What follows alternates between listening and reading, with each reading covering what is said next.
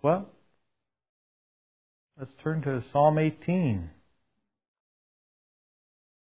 Psalm 18, and uh, let's pray together, okay? Father, we thank you for your word. We thank you for the opportunity that we have this evening to study it together. Lord, we look forward to um, what your Spirit would say to us tonight. Give us ears to hear and eyes to see, and help us to take these words and apply them to our lives so that when we leave from here, we'll be changed better than when we came in. And we thank you for it. In Jesus' name. Amen. So Psalm 18, that's where we're going to start tonight. I'm going to try to make it through Psalm 22. You know, wherever we, whenever we go through a soul wrenching trial, the way we get through is really important. It may be that we suck it up and hope that, you know, we can muster enough internal strength and fortitude to to overcome the problem or, or just see it through until it subsides. But you know, I really think there is a better way. Um, you know, we've been doing it the other way for a while. We've been doing it the suck it up, let's get through it way. We've done that a lot in our lives. But there's a better way. And here, here it is. I, I believe it's when we find strength in a refuge that is greater than ourselves. We have to be anchored to a rock greater than the trial that we find ourselves in. And the only sure fortress is the rock that is higher than any other rock. And that is, of course, God Himself. That's essentially what Psalm 18 is, is all about. It was written towards the end of David's life after he had had plenty of time to reflect on what he had been through all the previous years. He'd fought many battles. He'd faced many enemies. Not always with the courage with which he had faced Goliath in the beginning. There had been many times when he was close to death, but each time God delivered him. So at the end of his life, when other rulers would be writing their memoirs seeking to exalt their own strength and their own greatness. David instead gives all the credit for his victories to the Lord. We also find, by the way, this same psalm repeated in 2 Samuel 22 with just a few variations. So when we went through 2 Samuel 22, we actually covered this psalm, and I think I made mention of uh, the fact at the time that it was also Psalm 18. So, this is a psalm of David, the servant of the Lord, who spoke to the Lord the words of this song on the day that the Lord delivered him from the hand of all his enemies and from the hand of Saul. And he said, I will love you, Lord. I will love you, O Lord, my strength. The Lord is my rock and my fortress and my deliverer, my God, my strength, in whom I will trust, my shield and the horn of my salvation, my stronghold. David is telling us that placing his life in the hands of the Lord is far better than hiding behind some man made fortress or some rock. Notice David uses seven military terms or metaphors to, to picture God's love for him. First of all, he calls him his rock. God is his rock, a foundation of stability and protection. Then his fortress, a high place of refuge and defense when you're under attack. Then his deliverer, a, a savior in the evil day. Then his strength, a strong defense. Then his shield, a piece of heavy armor to deflect the enemy's arrows and swords. Then the horn of his salvation, speaking about power in battle. The, the horn was a symbol of power. And finally, his stronghold, meaning God's care for his servant. Remember, God is all of these things to David. And he's all of these things to us as well. He's, he's our fortress. He's our deliverer. He's our strength, our shield, the horn of our salvation. He's our rock. He is our stronghold. And because of all these wonderful things, David is confident that when he calls upon the Lord, he will be saved. Verse 3 I will call upon the Lord, who is worthy to be praised. So shall I be saved from my enemies. Why do we worship God? Is it fun? Is it to get something in return? Is it because we just feel like it? You know, all of those reasons may be reasons why we have worshiped God in the past. But they're not really good reasons. I'm sure you would uh, agree with me. We are to worship God because He is worthy to be praised. He deserves our praise. The word worship comes from an old Anglo Saxon word, worth. Worth. And so worship is extended to one who is worthy. God is worthy of our praise. The Lord is worthy of our praise. Now, David gives the reasons for his rejoicing. He says in verse 4 The pangs of death surrounded me, and the floods of ungodliness made me afraid. The sorrows of Sheol surrounded me, the snares of death confronted me. In my distress, I called upon the Lord and cried out to my God. He heard my voice from his temple and my cry came before him, even to his ears. David thought that he'd had it. He figured it was over with. The troops of Saul had poured in. They had surrounded him. It looked like there was absolutely no way out. They had trapped him. They'd caught him in an ambush. So David is sharing some of the experiences he went through with, with King Saul and how God protected him and delivered him from hopeless situations. You ever feel a little like that? Like you're in some hopeless situations? Then do what David did and get the results that David got. In my distress, I called upon the Lord and cried out to my God. He heard my voice from his temple, and my cry came before him, even to his ears. God does hear our cry, and He answers our prayers. He goes on in verse 7. He says, Then the earth shook and trembled. The foundations of the hills also quaked and were shaken because he was angry. Smoke went up from his nostrils and devouring fire from his mouth. Coals were kindled by it. He bowed the heavens also, or bowed the heavens also, and came down with darkness under his feet. And he rode upon a cherub and flew. He flew upon the wings of the wind. He made darkness his secret place. His canopy around him was dark waters and thick clouds of the skies. From the brightness before him, his thick clouds passed with hailstones and coals of fire. The Lord thundered from heaven, and the Most High uttered his voice. Hailstones and coals of fire. He sent out his arrows and scattered the foe lightnings in abundance, and he vanquished them.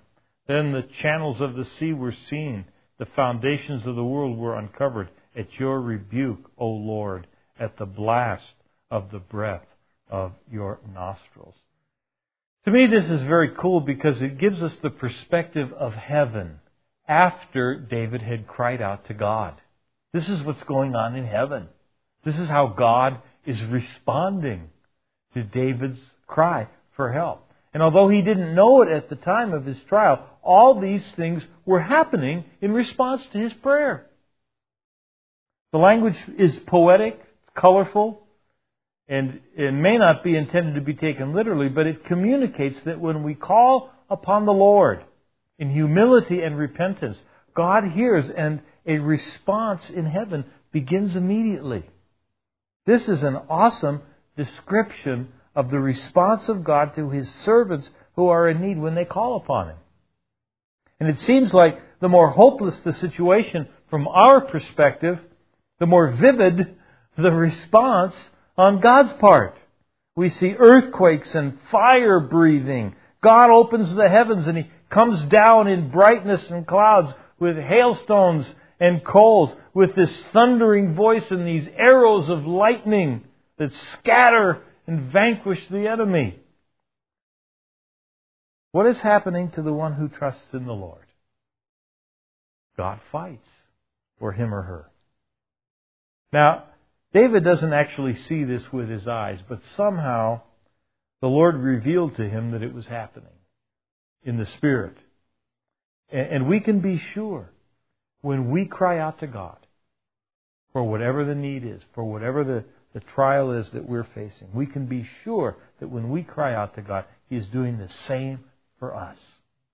When we call upon Him in a similar way as we surrender our wills to His.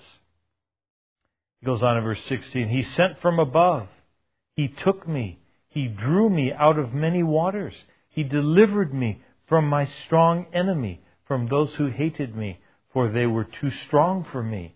They confronted me in the day of my calamity, but the Lord was my support. He also brought me out into a broad place. He delivered me because he delighted in me. So it was God who delivered David from the deep waters. It was God who delivered him from the strong enemy. It was the Lord who supported him when these enemies confronted David. You've heard the expression, in deeper than you should be. I almost drowned once because I was in deeper water than I should have been in. It was at the beach, Huntington Beach, and we were out there body surfing. And and to this day, I, I honestly I know of no earthly reason why I didn't drown. I was fighting and I was struggling for all I was worth. I got out there in, in the deeper waters. We had we had gone out and then there was a sandbar there where you know you could you you have to swim out. You can't walk out. But once you get out there, then you can stand up again. And then beyond there is where the waves were breaking. And so we figured we're going to go out now beyond so we could get some good waves. And uh, before before I knew it, um, I was fighting and I was struggling for all I was worth. But I, I was sure that I wasn't making any progress. I mean, I was swimming and I was doing everything that I knew how to do to get back to shore. But it just didn't look like I was getting any closer. You know, I thought to myself, if I could just catch a wave, then maybe the wave will take me in. But the waves were always just crashing on top of me. I'd go down under and then I'd come back up just enough time to get a breath, and another one would come and crash on top of me. Then all of a sudden, it felt like I was being lifted up, and then I was on the sand. I can really identify with verse 16 in a literal sense. Read it again. He sent from above. He took me. He drew me out of many waters. That's pretty much what happened to me. And let me tell you, if God would do it for David, and He'd do it for me, surely He'll do it for any of us when our cry comes before Him. Verse 20 The Lord rewarded me according to my righteousness, according to the cleanness of my hands. He has recompensed me. For I have kept the ways of the Lord, and have not wickedly departed from my God. For all His judgments were before me and I did not put away his statutes from me. I was also blameless before him, and I kept myself from my iniquity. Therefore the Lord has recompensed me according to my righteousness, according to the cleanness of my hands in his sight. Now, I don't believe that David is claiming to be perfect here. I, I don't believe that he's saying that he did everything right all his life. Never sinned once. And has therefore been rewarded by God for living a perfect life. David knows that's not true. He knows better than anybody that it's not true. And uh, certainly, uh, uh, everybody that knew David knew that that wasn't true either. And we know it's not true because we read the historical account. We know of David's sin, right? And certainly God knew that it wasn't true. So why would David make a claim of sinless perfection when he knew he could be easily refuted by God and his peers? Answer, he wouldn't. And he didn't. So then what's he saying? Well, I think simply that the pattern of his life was one who wanted to walk in righteousness. He wanted to refrain from evil. He wanted to keep God's law, and he wanted to be blameless. He had devoted himself to following the Lord, and he trusted the Lord to forgive and to restore him when he failed. He had faith, in other words, in the forgiveness of God and the restoration of God. And so that even before the sacrifice of Christ on the cross, Abraham, we're told, was justified by faith, right? And he was declared righteous. And so was David, as well as anybody else who trusted in God at that time. So that when David cried out to God in faith, he knew that his cry was considered by God to be an act of righteousness and worthy of response by God because it came in faith. And so God didn't look at his sin, he looked at his faith. And I believe the same is true for us. When we cry out to God in faith, God sees us as his righteous ones who are deserving of his help and his assistance. Of course, our righteousness is not our righteousness. It's the righteousness of Jesus Christ. It's, it's not really, we don't deserve it because of anything we have done, but because of the righteousness of Christ in us. We deserve it because He deserves it. So, verse 25, he goes on, he says, With the merciful you will show yourself merciful. With a blameless man you will show yourself blameless. With the pure you will show yourself pure. And with the devious you will show yourself shrewd. For you will save the humble people, but will bring down haughty looks. David sought to be merciful and blameless, pure and humble. And so God dealt with David the way that David wanted to be towards others. God will deal with you according to how you treat others as well. So, what playing field do you want to approach God on? What playing field? If you're devious toward others, then God will be shrewd. That word means astute or penetrating or discerning or perceptive. God will be shrewd toward you. If you're devious towards others, God will be shrewd towards you. If you're haughty, God will bring you down to where you should be. He'll take you off of that platform that you put yourself on, and He'll bring you down into the real world. So, what playing field do you want to approach God on? The playing field of mercy and grace, forgiveness, or the playing field of pride and haughtiness? For you will light my lamp, David says in verse 28. The Lord my God will enlighten my darkness. For by you I can run against a troop. By my God I can leap over a wall. Like that. Like the picture of that, you know.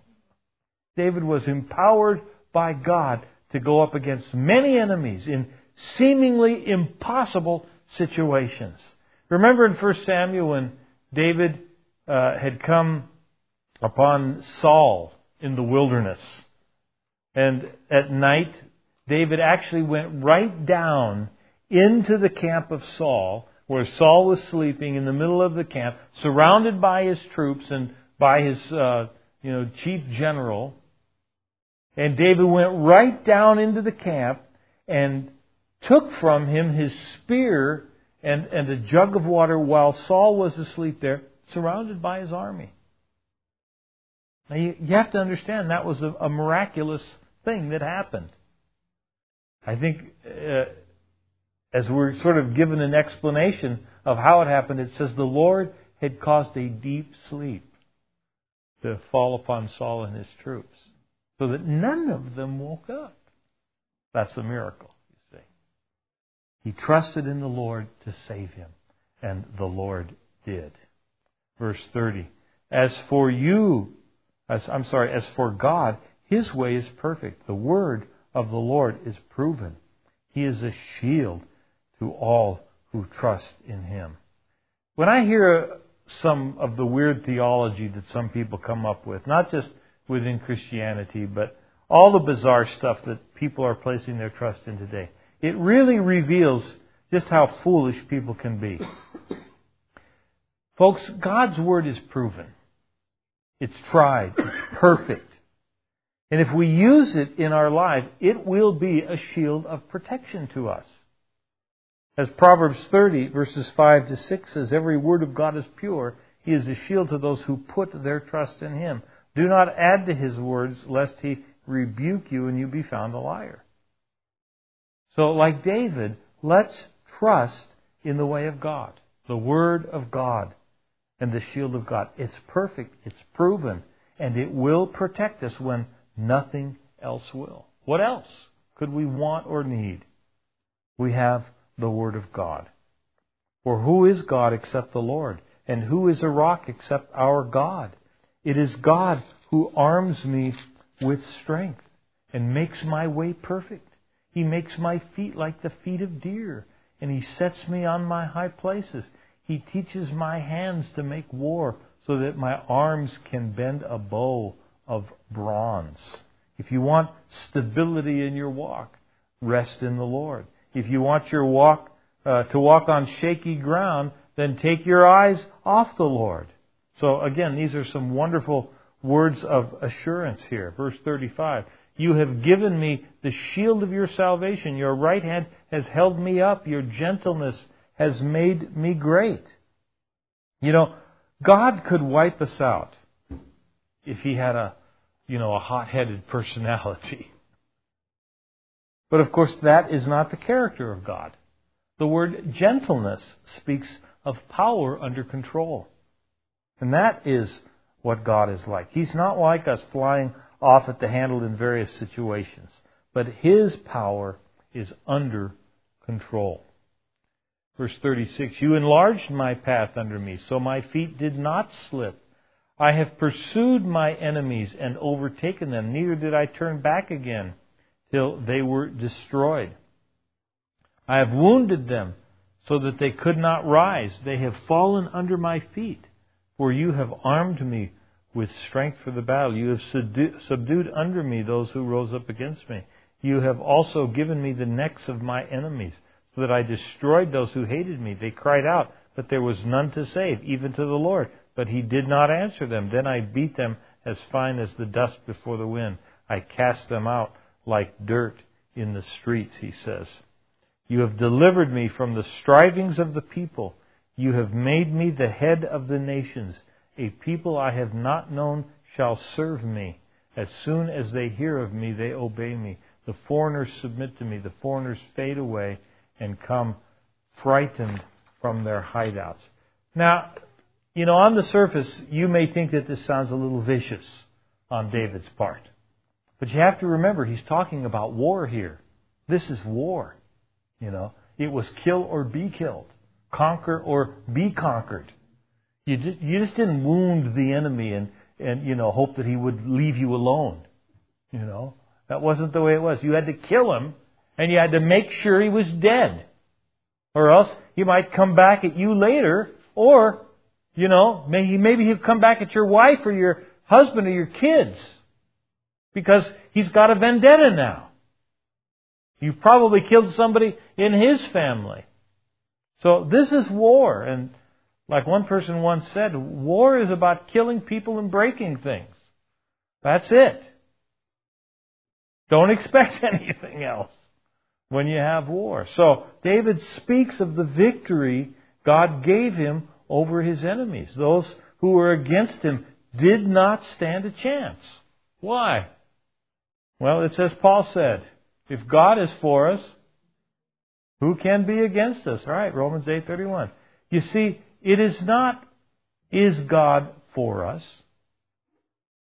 but are we surrendering our life to the Lord? It's not is God for us, but are we for God? You know? And if we for God, if we're, if we're for God, then He's for us. No doubt about it. But remember, it's, it's uh, you know, Joshua chapter 5, verses 13 to 15. Says, It came to pass when Joshua was by Jericho that he lifted his eyes and looked, and behold, a man stood opposite him with his sword drawn in his hand. And Joshua went to him and said to him, Are you for us or for our adversaries? So he said, No. In other words, neither. But as commander of the army of the Lord, I have now come. And Joshua fell on his face to the earth and worshipped and said to him, What does my Lord say to his servant? Then the commander of the Lord's army said to Joshua, Take your sandal off your foot, for the place where you stand is holy. And Joshua did so. You see, the question really is are we for him? Or are fighting, are we for him or are we fighting against him? David was fighting the battles of the Lord, uh, and so he couldn't help but be victorious. But when you're out fighting your own battles, you don't have the same uh, guarantees. So let's make sure that we're fighting the Lord's battles and not our own. The Lord lives, verse 46. Blessed be my rock. Let the God of my salvation be exalted. You know that song? It is God. Uh, yeah, there are. it is God who avenges me and subdues the peoples under me. He delivers me from my enemies. You also lift me up above those who rise against me. You have delivered me from the violent man. Therefore, I will give thanks to you, O Lord, among the Gentiles, and sing praises to your name. Great deliverance he gives to his king, and shows mercy to his anointed, to David and his descendants forever. So David ends with this doxology and these praises to God for his deliverance from his enemies. God was David's place of safety and protection. And he wants to be our place of safety and protection too. As we draw near to him, he will draw near to us because he loves us. And so this is where our focus should always be the Lord, the sustainer of our lives. Psalm 19. This is a really a beautiful psalm. It declares and emphasizes the glory of God. God has revealed himself in two ways to us. General revelation and specific revelation. Both are extremely glorious and both are declared in this psalm. So first, the general revelation. God's general revelation of himself. Verse 1. The heavens well, first of all, to the chief musician, Psalm of David. The heavens declare the glory of God, and the firmament shows his handiwork. The Bible speaks of three heavens the place where birds fly, the sky, the universe, and then the place where God dwells.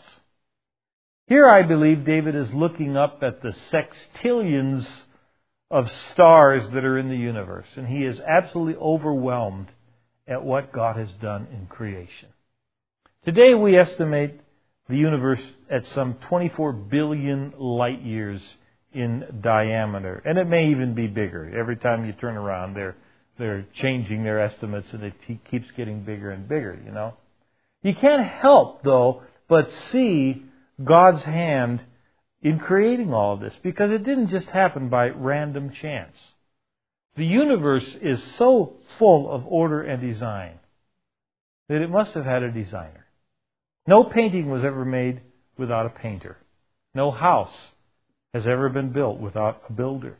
No car has ever been assembled without an assembler.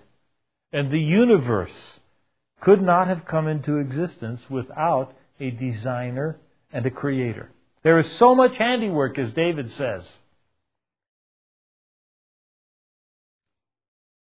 The firmament, it says, shows his handiwork. There is so much handiwork that uh, um, there must have been somebody's hands working it out, you see. Certainly, it takes more faith to believe that it all came from nothing and happened by chance than to believe a creator and a designer brought it all into existence. He goes on and he says, Day unto day utters speech, and night unto night reveals knowledge. There is no speech nor language where their voice is not heard. Their line has gone out through all the earth, and their words to the end of the world. David is saying that creation itself is crying out that there is a designer, a creator, because you have to, you, you only have to look and to listen to what they are trying to show you. Each day speaks to us. Each night reveals knowledge to us. Every person, no matter what language they speak or where they live on the earth, can hear what's being said. In fact, Paul in Romans chapter 1 tells us that those that suppress the truth that nature is declaring and that God has revealed to them through His creation will be judged accordingly. They are without excuse, Paul said, because nature testifies of the existence of God. Romans chapter 1 verses 18 to 23. You know, we often hear people inquire about the tribal warrior in South America or Africa who has never heard of Jesus or the God of the Bible. These verses make it clear that there is enough information just in nature itself, in the general revelation, to lead this person to the God of the Bible. And there is enough out there that should cause us to want to praise and worship God with all of our hearts. He goes on in the last part of verse 4 there. In them he has set a tabernacle for the sun, which is like a bridegroom coming out of his chamber, and rejoices like a strong man to run its race. Its rising is from one end of heaven, and its circuit to the other end, and there is nothing hidden from its heat. David can be speaking of two different things in these verses. First of all, the rising and the setting of the sun, how it seems to make a circuit across the sky. But he also could possibly be speaking of the circuit that our sun makes in our galaxy, because the sun is not stationary either. It's also moving through the Milky Way galaxy. In natural revelation or general revelation, we can know that there is a God. We can know that there is a God. Now, true, we cannot know what his name is, but we can know that there is a God. That that is only accomplished, that is knowing his name is only accomplished through the special revelation or that which is revealed to us through the word of God. But with general revelation, you can surmise quite a bit about God. Quite a bit. From general revelation, you can know that God is very powerful. Right? Because he created the universe. So he's very powerful. You can also know that he's good and kind. How, how can we know that he's good and kind? Because he created a planet that sustains us and makes us comfortable and provides us with comfort and riches and food and he takes care of us by providing these things for us. So he's got to be good and kind. If he wasn't good and kind, then he wouldn't have made it essentially so simple for us, right? He wouldn't have placed everything in front of us, made it relatively easy to grow crops and to raise animals and, you know, do, do all the things that we do. So, he's good and he's kind. He's also very intelligent, too. He's like really smart. Somebody, I was reading one commentator said he was, he's a genius. I'm sorry, that's not good enough. that term is not good enough to describe God. But yes, he is very intelligent. Uh, and another thing, he's faithful. We, we know that from the general revelation. He's faithful. He continues to provide for us every day. He blesses us continually. So, these are all things I think that we can surmise about God just by looking at creation. So, this next section is speaking about what we call the specific revelation. This first section, 1 to 6, was the general revelation. Now God's specific uh, revelation. It is probably the most comprehensive section in the Bible that deals with the sufficiency of the Scriptures. So he goes on in verse 7. He says, The law of the Lord is perfect, converting the soul. The testimony of the Lord is sure, making wise the simple. The statutes of the Lord are right rejoicing the heart. The commandment of the Lord is pure, enlightening the eyes. Notice that. The word of the Lord converts, it makes wise, it gives joy, and enlightens the one who will study and attempt to obey it. For those Who would like to deny the sufficiency of the Scriptures? These verses really shoot that down. It's pretty all inclusive. David says that God's Word is perfect. It's not only perfect, but it converts the soul. Paul said in uh, Romans 10:17, "So then faith comes by hearing, and hearing by what? The Word of God." Exactly. Notice that it is not entertainment that builds our faith, but the teaching of the Word of God. And notice what Peter has to say in 1 Peter 1.23. You don't have to turn there. Here it is. Having been born again, not of corruptible seed, but incorruptible, through the Word of God, which lives and abides forever. And you know, you don't have to be the smartest or the wisest person in the world. In fact, those that profess to be wise are many times nothing more than fools. You see, we have a God that is all wise, and if we obey Him through His Word, it makes us wise too. But to disobey an all knowing God makes us what? Fools. Fools. Makes us Nabals, right? Remember that from last week? okay, verse 9. The fear of the Lord is clean, enduring forever. The judgments of the Lord are true and righteous altogether. Why is it clean? Because the fear of the Lord is to hate evil as God hates it, according to Proverbs 8:13. And make no mistake, God will judge this world and those who have rejected him, and his judgments are true. Verse 9 says, and righteous altogether. More to be desired are they than gold, yea, than much fine gold, sweeter also than honey and the honeycomb. How precious is the Word of God to you?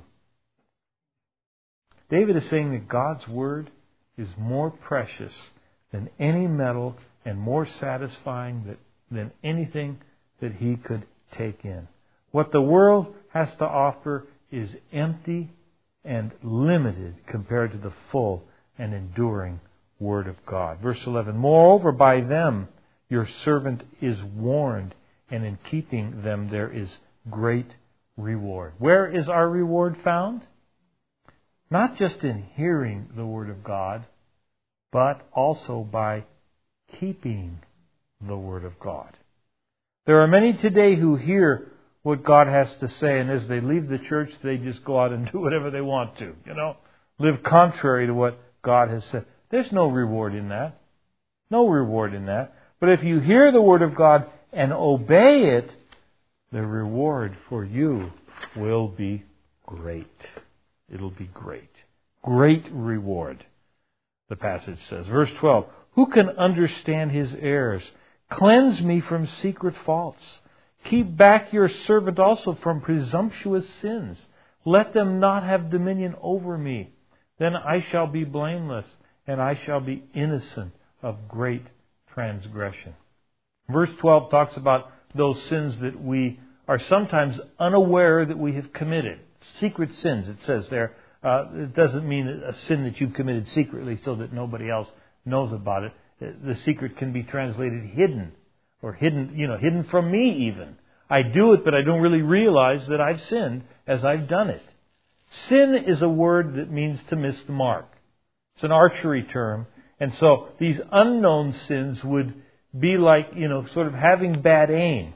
You miss the target and, and be, you know, because of your eyesight, you're not able to see, you know, that you missed the target, what you what you hit or didn't hit, whatever the the situation, you know.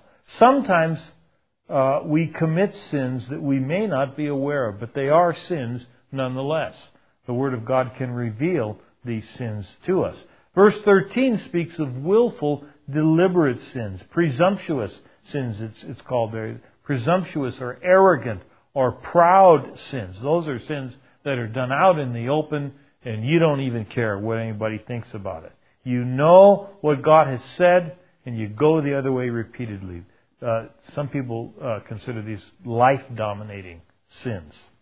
It would be like shooting away from the target on purpose. I don't want to hit the target.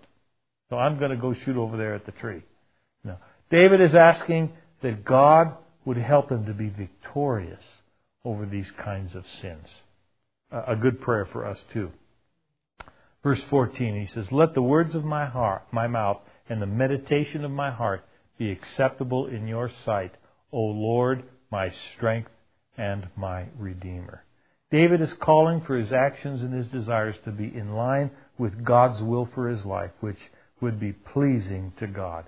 And that will only happen as we saturate ourselves in His Word, asking God's Spirit to teach us the things that we need to know to conform our lives into His image. You see, the more you spend time with Him, the more He will be seen in you and the greater impact that you can have on the world around you. Okay, Psalm 20. To the chief musician, the psalm of David.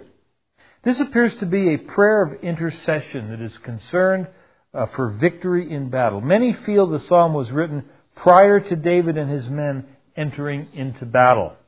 But when you think about it, it can be used really, I think, to help us to prepare for just about any uh, great challenge that we might have, any battle that we might be getting ready to enter into. Uh, verse 1 May the Lord answer you in the day of trouble. May the name of God of Jacob uh, defend you. May he send you help from the sanctuary and strengthen you out of Zion. May he remember all your offerings and accept your burnt sacrifice. May he grant you according to your heart's desire and fulfill all your purpose.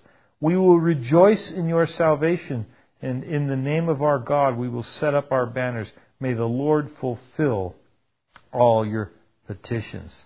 It actually seems like uh, when you read this that this is a, a group of people that are praying for David. I think it's his men uh, who are praying for their king, that God would protect him and give him the victory as they go into battle under the banner of David, that is, under his leadership. This is the men of, of David praying for David. Notice each request. May the Lord answer you, uh, verse 1a. May God defend you. Verse 1b. May he send you help. Verse 2a. May he strengthen you. 2b. May he remember your sacrifices and offerings. 3. May he give you the desire of your heart. 4.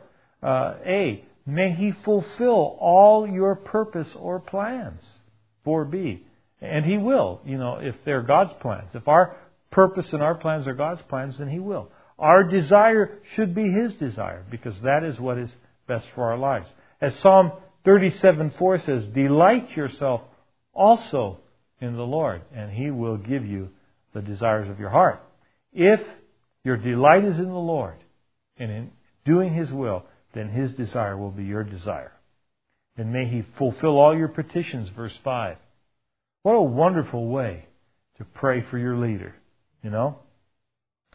He goes on now, actually, verse 6 begins, I think, the prayers of David. Verses 1 to 5, where his, his guy's praying for him, and now he's going to begin to pray. Now I know that the Lord saves his anointed. He will answer him from his holy heaven with the saving strength of his right hand. Some trust in chariots and some in horses, but we will remember the name of the Lord our God. They have bowed down and fallen but we have risen and stand upright. Save, Lord. May the King answer us when we call. Now, David is encouraged and he is, he is trusting totally in the Lord to give them the victory in this battle. It's amazing uh, the weapons of war that nations can gather together. And yet, when you're fighting against God, they don't really amount to anything, do they?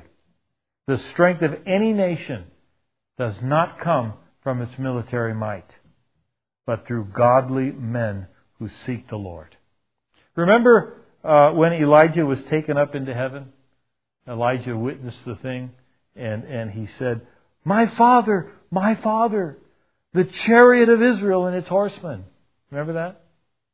Kind of a strange thing to say, you know, when your leader is you know, being taken away from you up into heaven. But that's what he, my father, my father, the chariot of Israel and its horsemen. And when Elijah was on his deathbed, Joash, king of Israel, came to see him and spoke the same words to Elisha that Elisha had spoken to Elijah. Why do you suppose that is? I think because these men of God were the strength of the nation. Not the nation's military might, but these men of God. So when, when Elisha called out to Elijah and he said, My father, my father, the chariot of Israel and its horsemen, he was saying that Elijah was that. Elijah was the chariot of God and its horsemen. It was because of the godliness of Elijah that the nation was safe. And I think that is what will make this nation strong and great. People who trust in the Lord and who are seeking direction from Him. Psalm 20, verse 7, again. Some trust in chariots, some in horses, but we will remember the name of the Lord our God. That's what we need to do as a nation if the tide is ever going to turn back in our favor. Psalm 21 to the chief musician, a psalm of David. This is the psalm of praise to God after being victorious in battle. Psalm 20 was a prayer going into battle, and Psalm 21 is the rejoicing after the battle as they came home in victory, singing praises to God. This is really something I think that we need to remember to do. Sometimes life, you know, seems to deal us nothing but a bunch of problems. And it seems like a battle as you often spend a great deal of your time fighting these battles. And so you have to remember to ask God for His help and His wisdom in correcting the problem. What's neat is He always comes through, one way or another. May not always be the way we expected, but He always comes through. But then I need to remember to praise Him for it. We all need to do this. So David rejoices and relies on God. He starts off in verse 1. The king shall have joy in your strength, O Lord, and in your salvation, how greatly shall he rejoice. Again, no mention of military weapons here. Only the Lord and his strength, which has given them the victory. God is the one who strengthens us. Do you rejoice in God's strength? Boy, I sure do. Verse 2 You have given him his heart's desire and have not withheld the request of his lip. Lips. The prayer in Psalm 20 was that God would give David his heart's desire. And now he says that prayer has been answered. You've given him his heart's desire. Verse 3 For you meet him with the blessings of goodness. You set a crown of pure gold upon his head. He asked life from you, and you gave it to him. Length of days forever and ever. God protected David in battle and preserved his life. But you know what? We also see here uh, resurrection life. David is also referring to resurrection life that is only found in Jesus Christ. David knew that the life that he had was eternal life. See that? Length of days forever and ever. What is that? That's eternal life, right? David knew that he had eternal life, and that caused him to rejoice even more. At the same time, it was a promise of the Messiah coming through David. Another way in which David's life would be extended would be through his descendants after him continuing to sit on the throne. And the final descendant of David to sit on the throne forever would be the Messiah or the Christ. He goes on in verse 5 His glory is great in your strength. Honor and majesty you have placed upon him. For you have made him most blessed forever.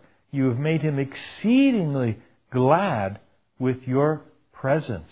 For the king trusts in the Lord, and through the mercy of the Most High he shall not be moved. So, so here in verse 7 we find the underlying reason for David's great military victories. The king trusts in the Lord. And because he trusts in the Lord, he says, he will not be moved. And certainly when we trust in the Lord, we get the same result. We will not be moved. Verse 8 Your hand will find all your enemies, your right hand will find those who hate you. You shall make them as a fiery oven in the time of your anger. The Lord shall swallow them up in his wrath, and the fire shall devour them. Their offspring you shall destroy from the earth, and their descendants from among the sons of men, for they intended evil against you. They plotted, uh, they devised a plot in which they were not able to perform. Therefore, you will make them turn their back. You will make ready your arrows on your string toward their faces. What we're seeing in this section is the people's confidence that since God had given David the victory in the past, surely he will continue to do so in the future. Whatever enemies David might have had in the surrounding nations or in his own, God would see to it that these enemies would be defeated. And again, the same will be true for us. What enemies am I talking about? Well, how about the spiritual forces of darkness that are bent on our destruction? And if not our destruction, then at least our sterilization so that we'll be useless in the kingdom of God. How does the enemy sterilize us? Well, by getting us to be more interested in the things of this world than the things of God. That's one way. Or getting us to focus on the lust of the flesh or the lust of the eyes or the pride of life. By getting us to buy into the philosophy that attaining my own happiness first is a prerequisite for being able to help others. How do we overcome these enemies? Well, I think Jesus said it best in Matthew 16:24. He said, "If anyone desires to come after me, let him deny himself, take up his cross and follow me. For whoever desires to save his life will lose it, but whoever loses his life for my sake will find it." This is how we defeat the enemies of self and the forces of darkness by giving up our own rights and lives and by seeking only to do what God's will is for us. When we do this, our enemies don't have a chance. They don't have a chance. And when our enemies are defeated, we should be desirous of praising God all the more. Be exalted, O Lord, in your own strength. We will sing and praise your power. You know what? I think we'll stop right there. Psalm 22 is a little bit longer and it's got a lot of good stuff there. So uh, let's let's finish here with Psalm 21. Let's pray. Father, we thank you for your goodness and your grace, Lord. We thank you for these wonderful lessons that we have learned tonight. We thank you for your great power. We thank you that, that you are the God who protects us and helps us to overcome in our time of need. Just as you helped David, I know, Lord, that as we trust in you, you will help us too. Your word, Lord, is a lamp to our feet and a light to our path. It's perfect and it has everything that we need to know how to live for you to be victorious in this life. So, Lord, may we stay focused on your word. May we stay focused on you. And we look forward to the victory that we will enjoy each and every day when we do. In Jesus' name. Amen.